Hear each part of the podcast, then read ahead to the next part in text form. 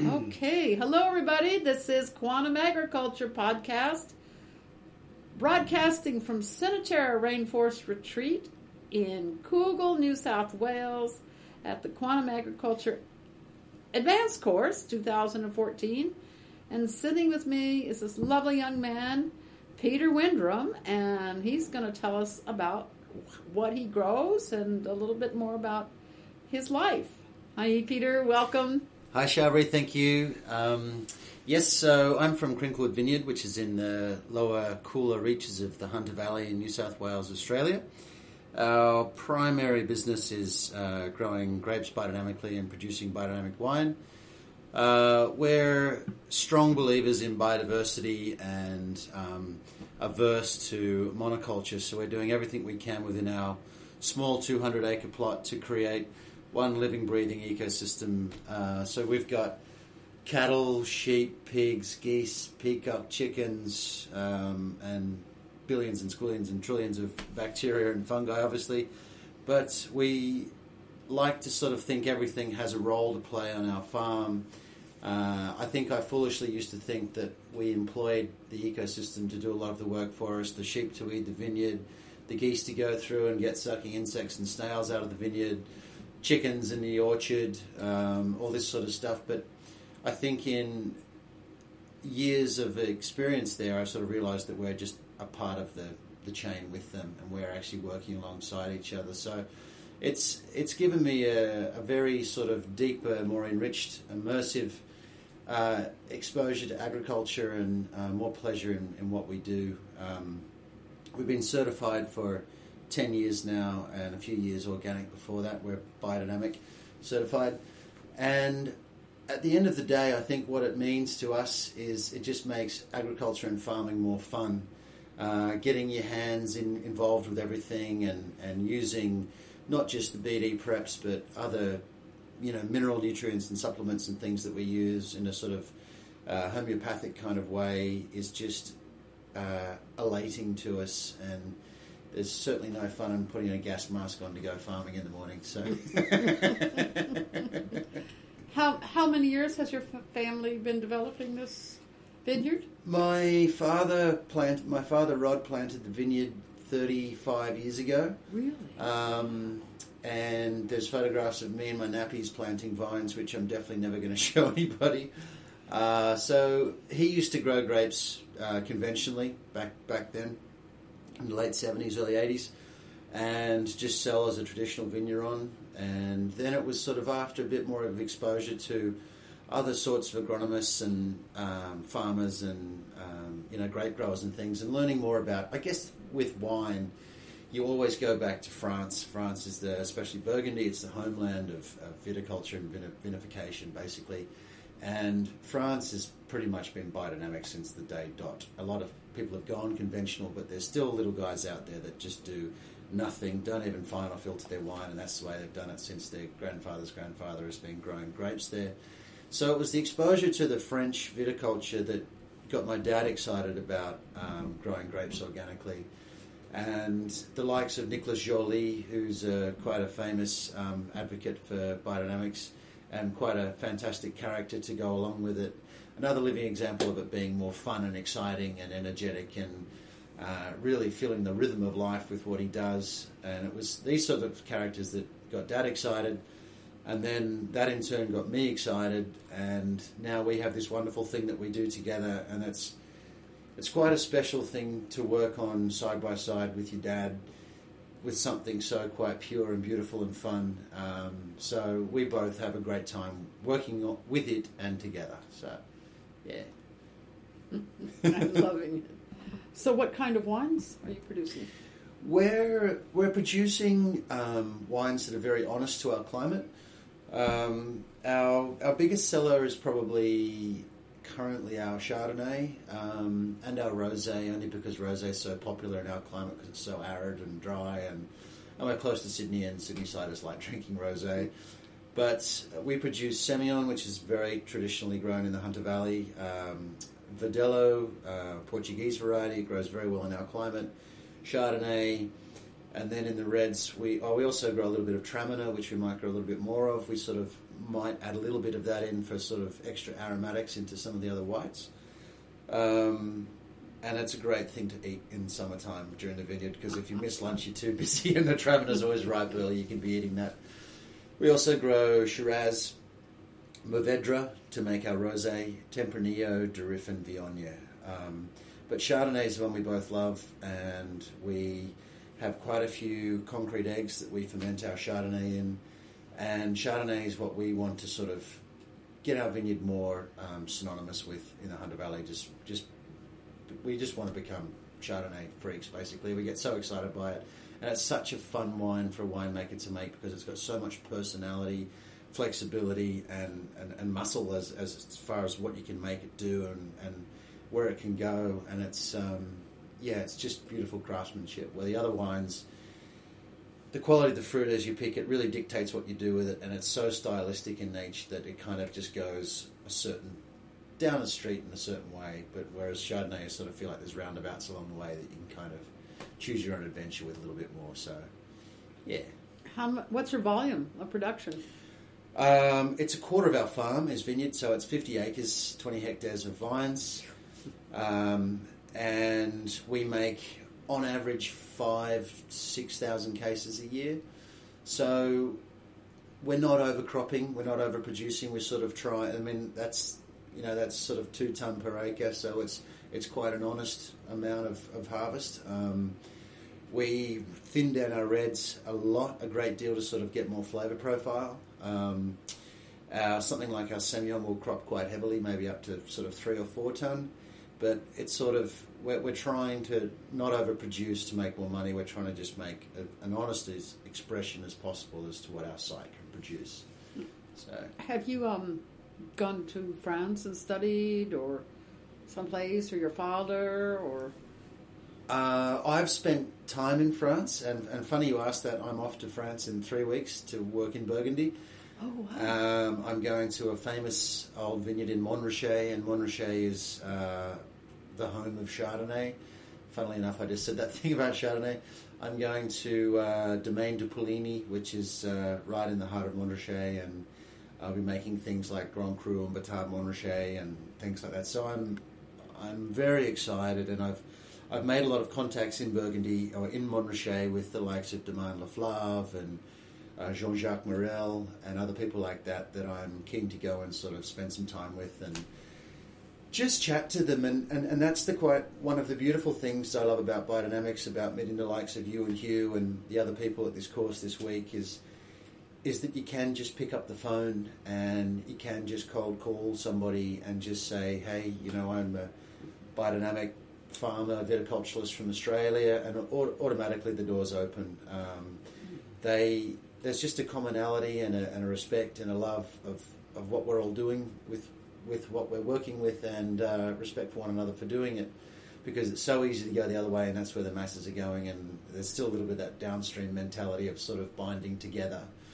uh, so I'm yeah very excited about going to France and um, hopefully get to sort of pick the brains of these um, these French winemakers and uh, viticulturalists and sort of uh, see what they do and bring a little bit of it back home. who's your certifier? We're with ACO, uh, originally BFA, but sort of Yeah. part of the same mob. Um, and they've been really good with us, and it wasn't a choice that we were just like looking, weighing up the likes of Demeter or NASAA or ACO or whatever. It was just, we'd heard good things, and uh, the first person we spoke to about getting certified, we pretty much just got put in touch with ACO.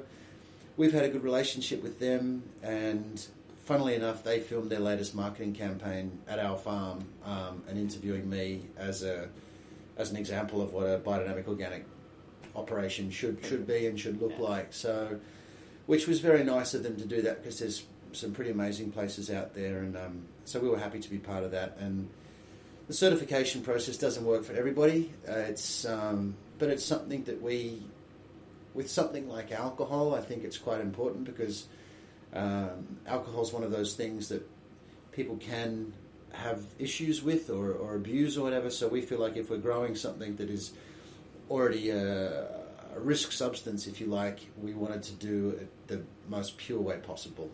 So It was interesting because at one time there was some rumor that Steiner didn't believe in alcohol, and I know personally that the vineyard industry has been one of the greatest growths in biodynamics on this planet. It's been a result of vineyards turning biodynamic, and it's really grown biodynamics. You know.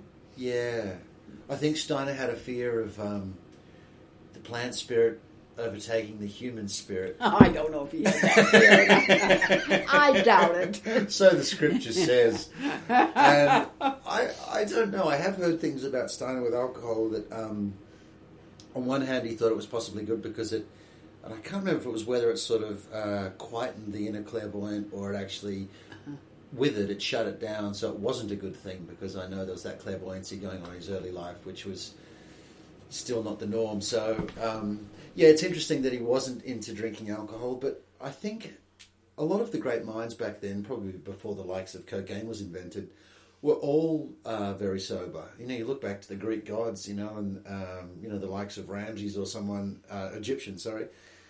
None of them drank, you know, because like the imminent threat of battle meant that you had to be on, you had to lead thousands of Yeah. men, and you know you ruled. And, and it's similar to I think with a lot of the great thinkers of the late 18th century and 19 um, sort of earlier 19th century that they sort of lived with those certain um, feelings as well towards alcohol, like sitting around and, and numbing yourself meant that you're possibly missing out on an opportunity or yeah time to advance. And Do you do you uh, make your own preparations or yes, we do. you If- bury your own horns? Yes, we do. We have a uh, collective uh, meeting every um, uh, autumn equinox where we all get Oh, the together. Hunter, the Hunter Valley Yeah. Biodynamic Association. Those guys, but also we invite our members, and we invite local community, and we get the likes of John Priestley down. John comes out every year, and uh, The you likes. know, yeah, the man. Uh, he comes and works with us uh, for that weekend, and it's great fun. And it's one of those things, like as you know, it's that community thing, and, and it's funny because you get people over from Newcastle or down from Brisbane or up from Sydney or whatever, and uh, they're curious either for their restaurant or their home garden or mm-hmm. whatever it might be. They want to buy a farm or they've just heard about this thing and they're interested, and it gets time to burying the horns, and I've got all the manure there, and and I sort of say, "Come on, everybody, it's time to kind of get involved." And you see these people kind of like trying to hide behind their boyfriend. Or, I'm not putting my hands on any of that. I'm like, come on, come on, you all, all got, there's one each, or there's five each, you all got to get involved. And the next thing you know, they've got it squished all over their arms and they're laughing, and it's like just, uh. and feeling it. You know, I've, I've seen a lot of the Peter Proctor stuff in India, because I used to live in India, and they're big into their biodynamics, but the healing properties that the Indians say with that connectivity with the uh, manure all over their hands. Well, you know, is- one is- of the best ways to cure, um, like, what do you call that? Athletes' feet. Yeah. Athletes' feet is to stand in raw cow manure, Right. grass fed. No. Yep. Yep. To stand. Wow. Yeah, because the microorganisms, the microfungals that are in there, they're very Yeah. curative, Wow. and they're overwhelmed the fungus in the foot yeah. or on the foot. yeah, so that's one of the cures. Okay. raw cow dung. I'll have to remember that next time I get athlete's foot, but I don't really go for a jog or anything. So. Yeah. Yeah, but I mean, yeah. Yeah. That takes earthing to another level, doesn't it? it's not just walking out in your pasture or your soil and standing in it. It's like, yeah, and you might get taller as well. That's um well, you know, I mean, in India they polish their floors, their their earthen floors with cow dung, yeah, and that's that good microorganisms that come in there and yeah, and, and polish that down and yeah. and Well, in Africa, they build huts out of it, you know? Exactly. Yeah. Yep, and um, I used to do a fire ceremony. In fact, did you read Secrets of the Soil ever? Secrets of the Soul. I've got it, and it's on my shelf, and I haven't got to it yet. okay, I will. No comments, but you will see. Yeah. so, um, John Priestley brags about about your Krinklewood farm as being the best biodynamic farm in Australia. And in interviewing your dad, I was so amazed by what he was talking about. Um, and so, could you just talk a little bit about what predator insect uh, Yeah. habitats mean? Yeah, well, basically, um, the the thing that we think about is um, if if the ecosystem or our micro, macro, meso ecosystem is is one circle, right, and everything that is involved in our farm is all on this, including us. If we were to go in and take one thing out, something else would rear itself up and cause a problem for us. So, in in our vineyard we have the same problems as every other conventional vineyard, but we're just not spraying chemicals to deal with it. And one of the things that comes around every summer is um, light brown apple moth, and that can destroy vineyards. It can wipe them out. And this is just one example. So we have olive trees planted around the the full parameter of, of our vineyard. Um, hundreds of trees. It's, it's, obviously it's 50 acres of vines, and we uh, got some trichogramma wasps. And what these trichogramma wasps do is they sort of fly around and they come and they can have this infrared amazing sensibility to find where the light brown apple moth eggs are laying. And these wasps come along and lay their eggs into the eggs of the of the light brown apple moth and then what they'll do is the um, the gestation period, not the gestation period, but the period before they hatch is so much quicker than those of the of the light brown apple moth that the wasps hatch and they cause the um, eggs of the apple moth to explode. So you get this great explosion. These um, wasps fly out, and their populations just double and triple, and you know, and then the olive trees provide a natural habitat for these wasps to live and thrive. So that's one of the examples I sort of use for sort of you know the biodiversity in action. Mm-hmm. Um, the farm taking care of itself, and and the more that we can kind of do those things, the better. Uh, you know, it's and it's not about importing things. You know, we we bought some trichogramma wasps, but it turned out we actually had some species already there. But the likes of um, lady beetles, you know, like there's there's photographs that I take in the vineyard, and I'm walking through doing leaf samples or something I'll turn a leaf over and there'll be literally 50 lady beetles on one leaf. And I t- say that to people and they go, oh, yeah, right, I've never seen lady beetles like that in my vineyard. I'm like, well, are you biodynamic? Are you organic? They're like, well, no. I'm like, we're never going to see them because you're spraying out so many pesticides and insecticides and herbicides and things.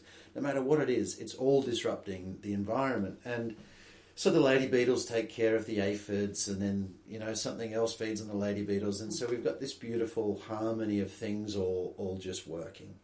Fantastic. Yeah, so it it gives you such a such a lift, like I sort of said before, not just and it's not just making the preps and things for me. And I, I think biodynamics wasn't so much about reading the Steiner lectures. I mean, that's the the, the starting place of it. That's the foundations, and it's all on stone and it's not just the nine preparations, you know, with the compost ones and things. Yes, it's all of that, and it's understanding all of that and using all of it.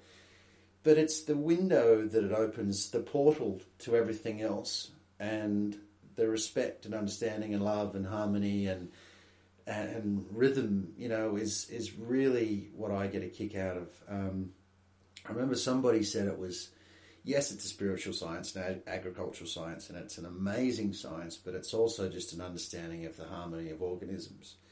And I take that word harmony sort of daily with me. Um, it's one of those things where, you know, we'll, we'll play music to our uh, fermenting wines and our eggs and you know, big fans of Emoto and all these other sorts of people. And um, you know, I play Bach and um, and and I play uh, Chopin, mostly Chopin, to be honest. No Santana. Santana would be great. and then when we made us, and I go to sleep above the winery, so I have these fermenting wines and Chopin wafting up, so I sleep pretty well over summer. And um, and this is not unusual. Other people do this. I'm not saying this is something that we created or whatever, but it's it's one of the things that we took on and we run with, and we just we feel like it's a very special part of what we do. And we made cider as well this year for the first time, which was something that I was keen on. Um, very organic. We did it. I was just thinking I want to do a nod back to the old monks of Normandy and get some certified organic fruit, stomp on it, and throw it in a barrel, and that's it and then literally siphoned out of the barrel into bottle and bottle by hand. And I've done it, and it and it's great. But for that, I used a bit of electronic, uh, sort of mellow electronic music, and um, and because I wasn't carbonating it, you know, I was like this is going through a very early, subtle secondary fermentation. So I thought the lightly more effervescent music might sort of do something. Um, and we had a we had a group meditation in the vines this. Uh, winter on the night of the winter solstice. Lovely. And it was one of those things where I sort of think the the power of collective consciousness and uh, uh, uh, energy that you can get from all of you together in sending some love and harmony, you know, raking it in from the cosmos and down through ourselves, down into the vines, down to the roots and into the soil. So there's some sort of love blanket for the winter. And and we did it, and, and a few few people heard about it and they thought it was a bit silly, but I thought, oh well, that's your lot. But the people that came, uh, I invited the neighbourhood, the the rural community where we were, and there was probably about thirty of us that did it, and they walked away high as a kite, like Yeah. just had such a beautiful experience. And we did it for an hour and into the darkness, and everyone woke up. The fire's still going, and it was pitch black, and the stars were out, and they felt a kinship with the vineyard, which is the thing that my old man and I feel. Um, it's not just this sea of um, vines; everything's an individual plant, and you care for these little plants in your garden. Every one of these things is like that together, and and they walked away with such a real connection to it, and it was yeah, it was pretty special stuff. So harmony is um, something that we uh, take quite seriously. Oh, yeah. God, I'm so grateful to listen to you. I really am. Um, who picks your grapes? We do. We do. So basically, we get a couple of extra pickers in, or we have woofers as well. Over we have woofers over the uh, busy winter period of uh, pruning and things, and also over summertime. Summer's obviously the busiest time on a vineyard, and so this year it's all of the family from wherever they are. They all come to the farm sometime over summer. So we've got my young nieces and nephews, and my sisters, and mum and dad and um, my wife and friends come up and we have the Wow. the, the vineyard the two sort of uh, full-time vineyard staff their wives or girlfriends will come around and it sort of is one of those things where you, you're down there at sort of 5.15 in the morning. You go hard and sometimes you're going like through to the end of the day and it's quite knackering and dad and i'll have to go off and start processing wine after we pick. So they're, they're big days. Then you're processing wine till early hours of the morning or whatever. But the days there where we just everyone's there and we pick and we sort of finish at two o'clock and then we all have a barbecue and a glass of wine or a couple of beers and then everyone just sort of falls about knackered because you it's, It's getting pretty hot too. it's 40 degrees and yeah. and you're going hard because you're racing against the sun. Um, So it's one of those jobs that is critical for the family, all of the family, even if they don't work full time for the vineyard, to be part of. Um, Yep. I've heard of other people having um, the conference. One of the guys mentioned, who was a friend of Peter Proctor, about having family day on the farm, and that really resonated with me. And you know, picking picking a job that might be the most sort of grubby or hard job on the farm and it's going, all right, let's make that family day job. And everyone rolls up their sleeves and gets in there. And, you know, so there's there's no hierarchy. There's no this or that. It's like um, everyone's got an idea for something. Let's do it. You want to plant this? Let's plant it. There's So there's no kind of dictatorship or whatever or anything like that. So, Your dad is and mother are extraordinary to have raised a family. Like, I mean, the example of who you are is pretty extraordinary. Any parent would be, this is a dream. Because, you know, I sit here and interview farmers, and wherever we travel, and one of the first questions I ask them is, who's going to take over your operation? And I swear it's 80% don't know. yeah. You yeah. know? What are you going to do? And you don't, you're working your tail off, and nobody there that you know is going to take over your farm. Yeah. It's the biggest dilemma in agriculture, bigger than know. chemicals. It is, and you know, with the average age of farmers being dad's age, which is sixty-five, um, and then to not have a son or a daughter or a nephew or a, a young guy that your family love or whatever to sort of be around to kind of want to glean that information, that knowledge, and, and, and be there to sort of look after things, I think would be pretty sad. And I don't. My dad didn't always have um, me with it, you know, like because I was sort of brought up there and then went to school in t- in the city and then came back and then he always encouraged me to go off and do my own thing. And I think in doing that, I arrived at it on my own terms. And I pretty much just called him and I said, "I'm coming. I'll be there on first of October. Um, come back, sort of thing." And I think he was a little bit apprehensive because it's quite a big deal. Um, there's a lot of responsibility that goes with it, and I needed the time to kind of think about it seriously. And uh, and I did, and I've uh, never had a bad night's sleep. Well, that's a lie. I've had far fewer bad nights sleep being back on the farm than I ever Yeah. had Do you live there personally? Were Yeah, I live there full time. Oh, you do. Yeah. And you you have children?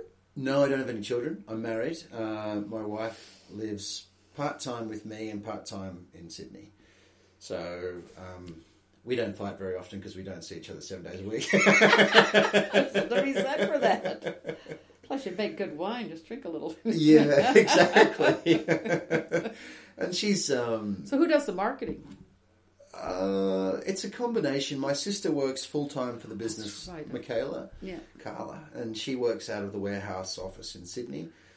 So she's been doing that for at least 10 years. Um, and funnily enough, my other sister, who's the middle child, Danica, she is the marketing director for Henschke and Bollinger and has worked in alcohol marketing for a long, long time. So she's got she's a great brain for uh, particularly mum and dad to sort of pick and kind of go, you know, do you think this is a good idea? And just little things like Dad's a super generous man, and, and when we started out, he was like, "Oh, you know, it's free freight. You know, I'm just excited that you like the wine, and of course, people like the wine. It's biodynamic wine, you know." And it's like, but he's very humble in that way. And then Danica was like, "Just charge freight. It's so normal." And the next thing you know, your bottom lines come up, and so it's very good to have those sorts of resources for them. Um, and I think, as far as a succession plan, just hearing you say that, they're probably quite lucky. They've got someone who makes wine, someone who's in wine marketing, and someone who knows how to run the business. So, And somebody who works well with their parents. exactly, uh, yeah, it's one of those things. I, I, I love working with Dad. Um, we have so much fun together, and it's it's sometimes it's a bit stressful or whatever. You know, he's sort of maybe carrying a bit more of the emotional energy or something than I am, and, and I can see him getting a little bit more maybe fed up with me or something every now and then. But it's just one of those things that's just part of life, and if you respect each other and love each other, it doesn't really mean anything more than Yeah. what it does or what it is. And we'll we'll wash up.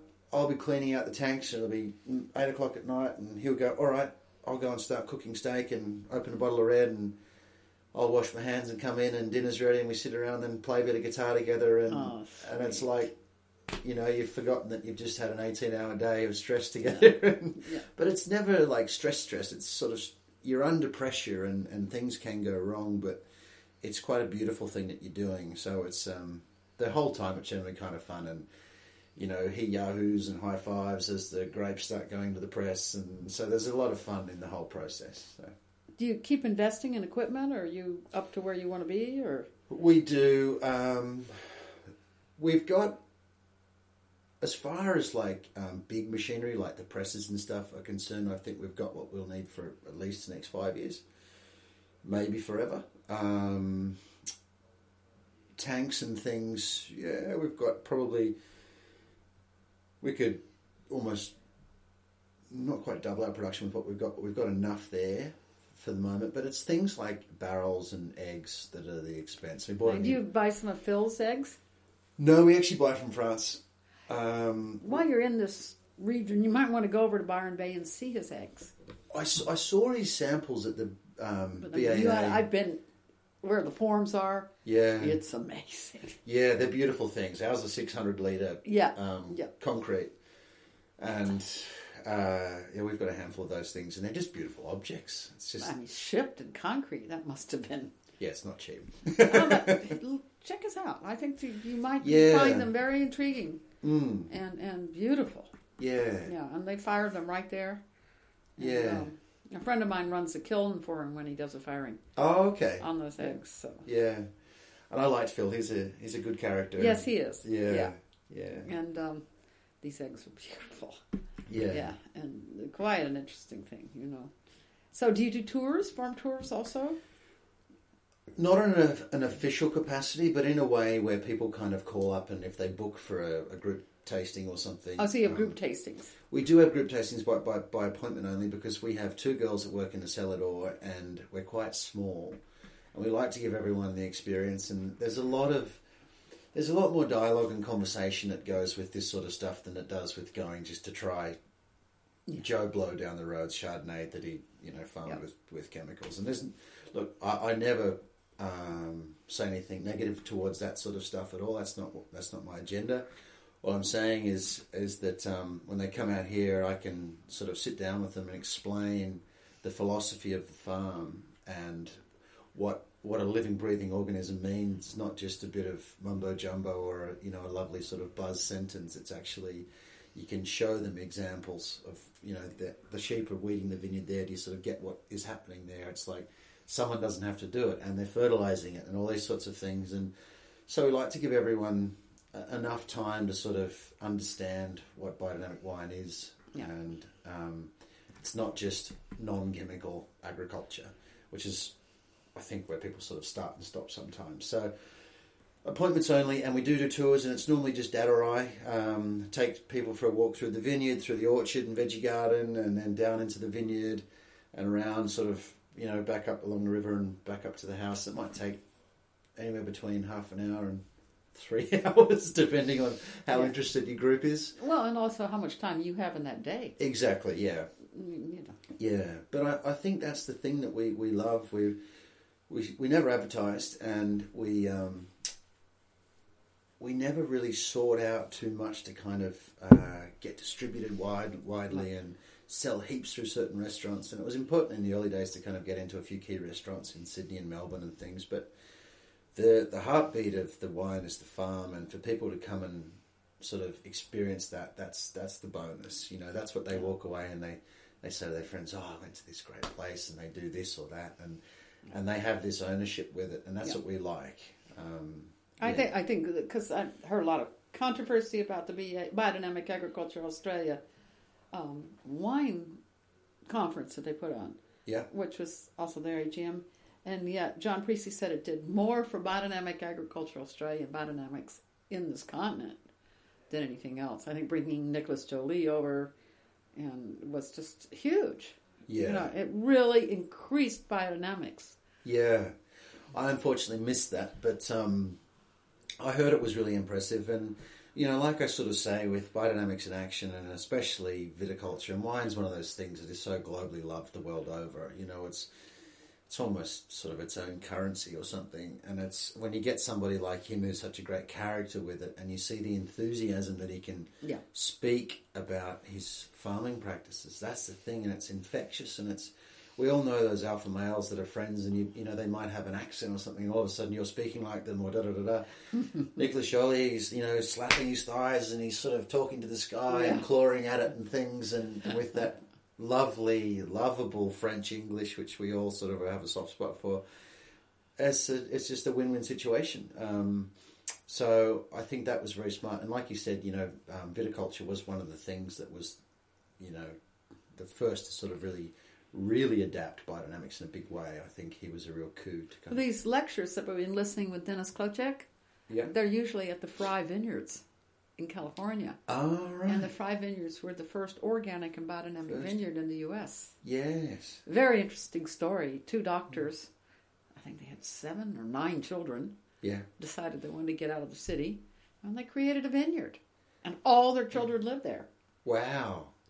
And Well, they've got full-time staff in the family. yeah, that's right. And remember, labor in in the states is about a quarter of what it is here. yeah. You know, so you get. Um, but that's where the that's where the dentist does an annual weekend workshop there, That would be interesting because I think they've been certified for 30 years now. something like that. Yeah, Yeah.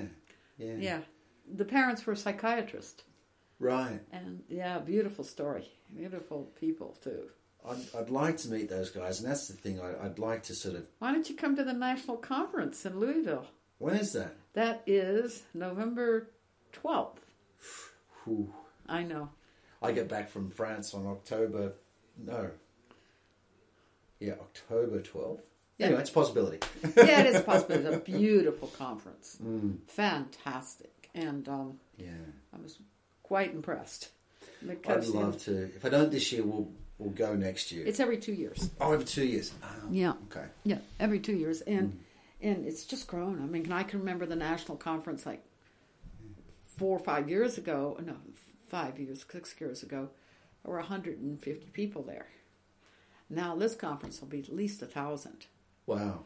and it's really extraordinary. Yeah. And and Dennis has been pretty much a great deal. That's why he was a keynote speaker last year, and the conference was called Sacred Agriculture, right. Great. isn't it? Yeah. Yeah.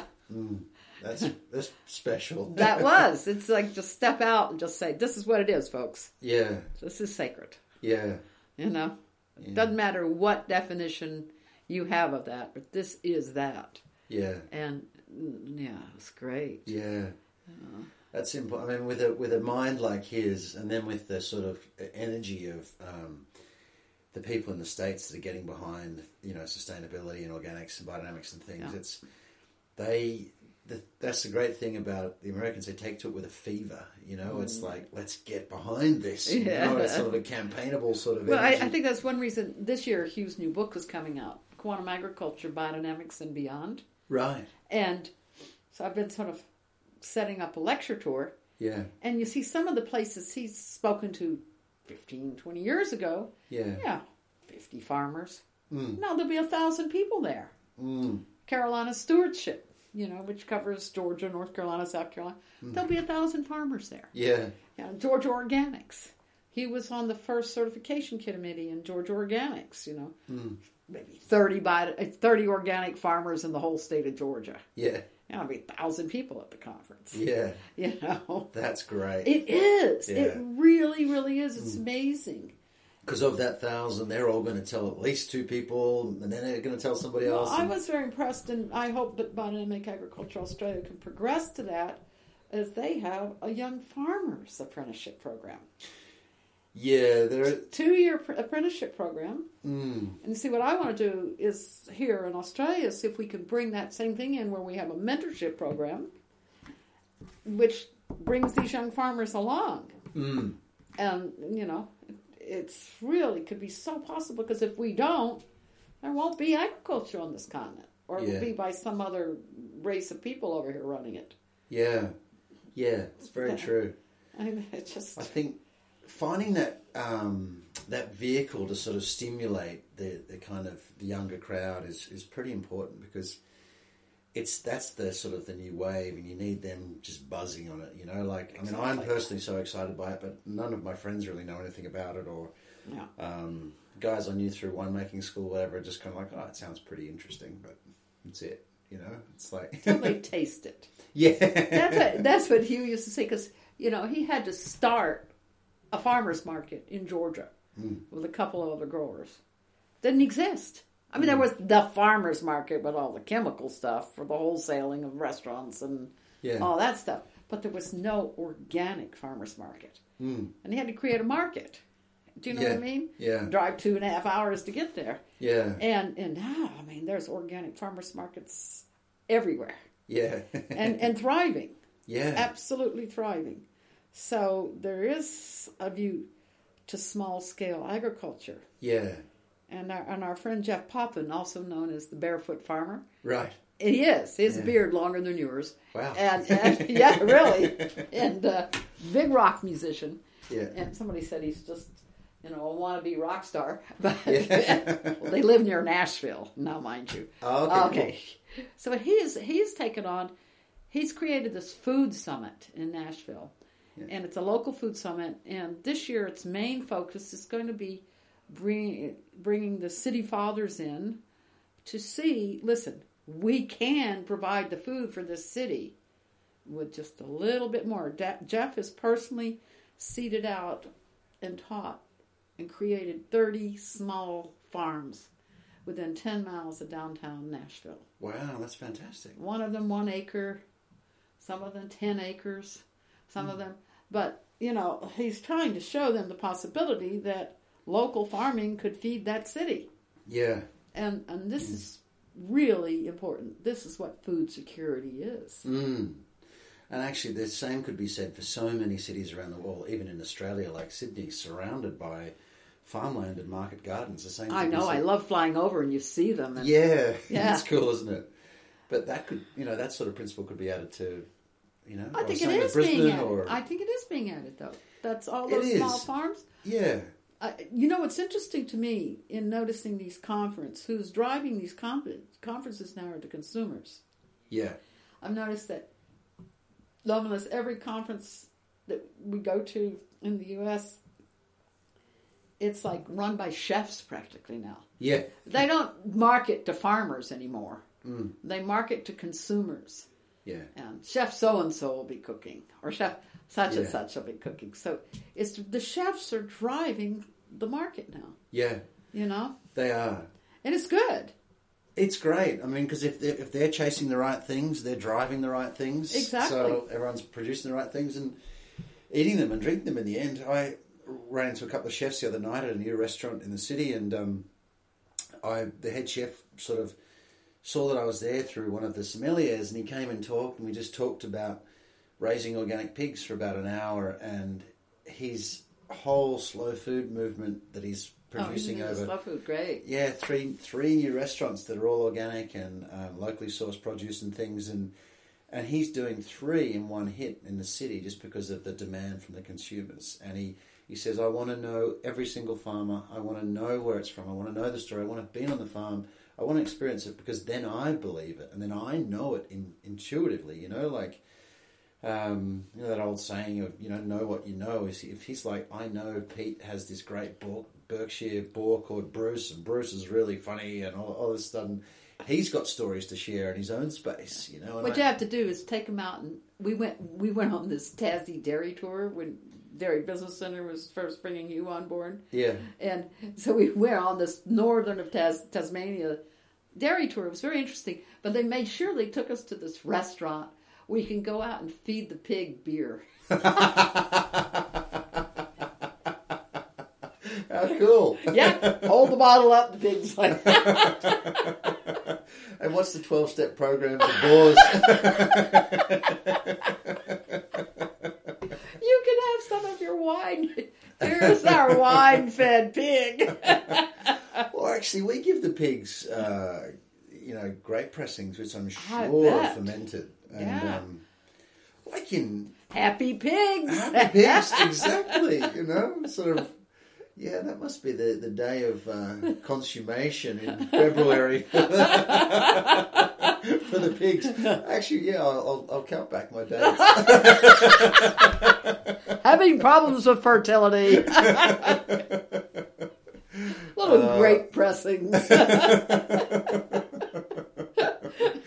Uh, I'm sure it'd work. it works for everybody else, exactly. like it or not. Oh, I'm gonna have to get like a little uh, camera set up in the tree in their paddock. Hey, Susie, come over and taste these grape pressings. go go for your life. Eat as much as you want. oh, sweetie. Oh god. oh, Bruce, you bad boy. You take me to the best places. Oh, that's funny. yeah, it is. Why not have some fun? you? Exactly. exactly.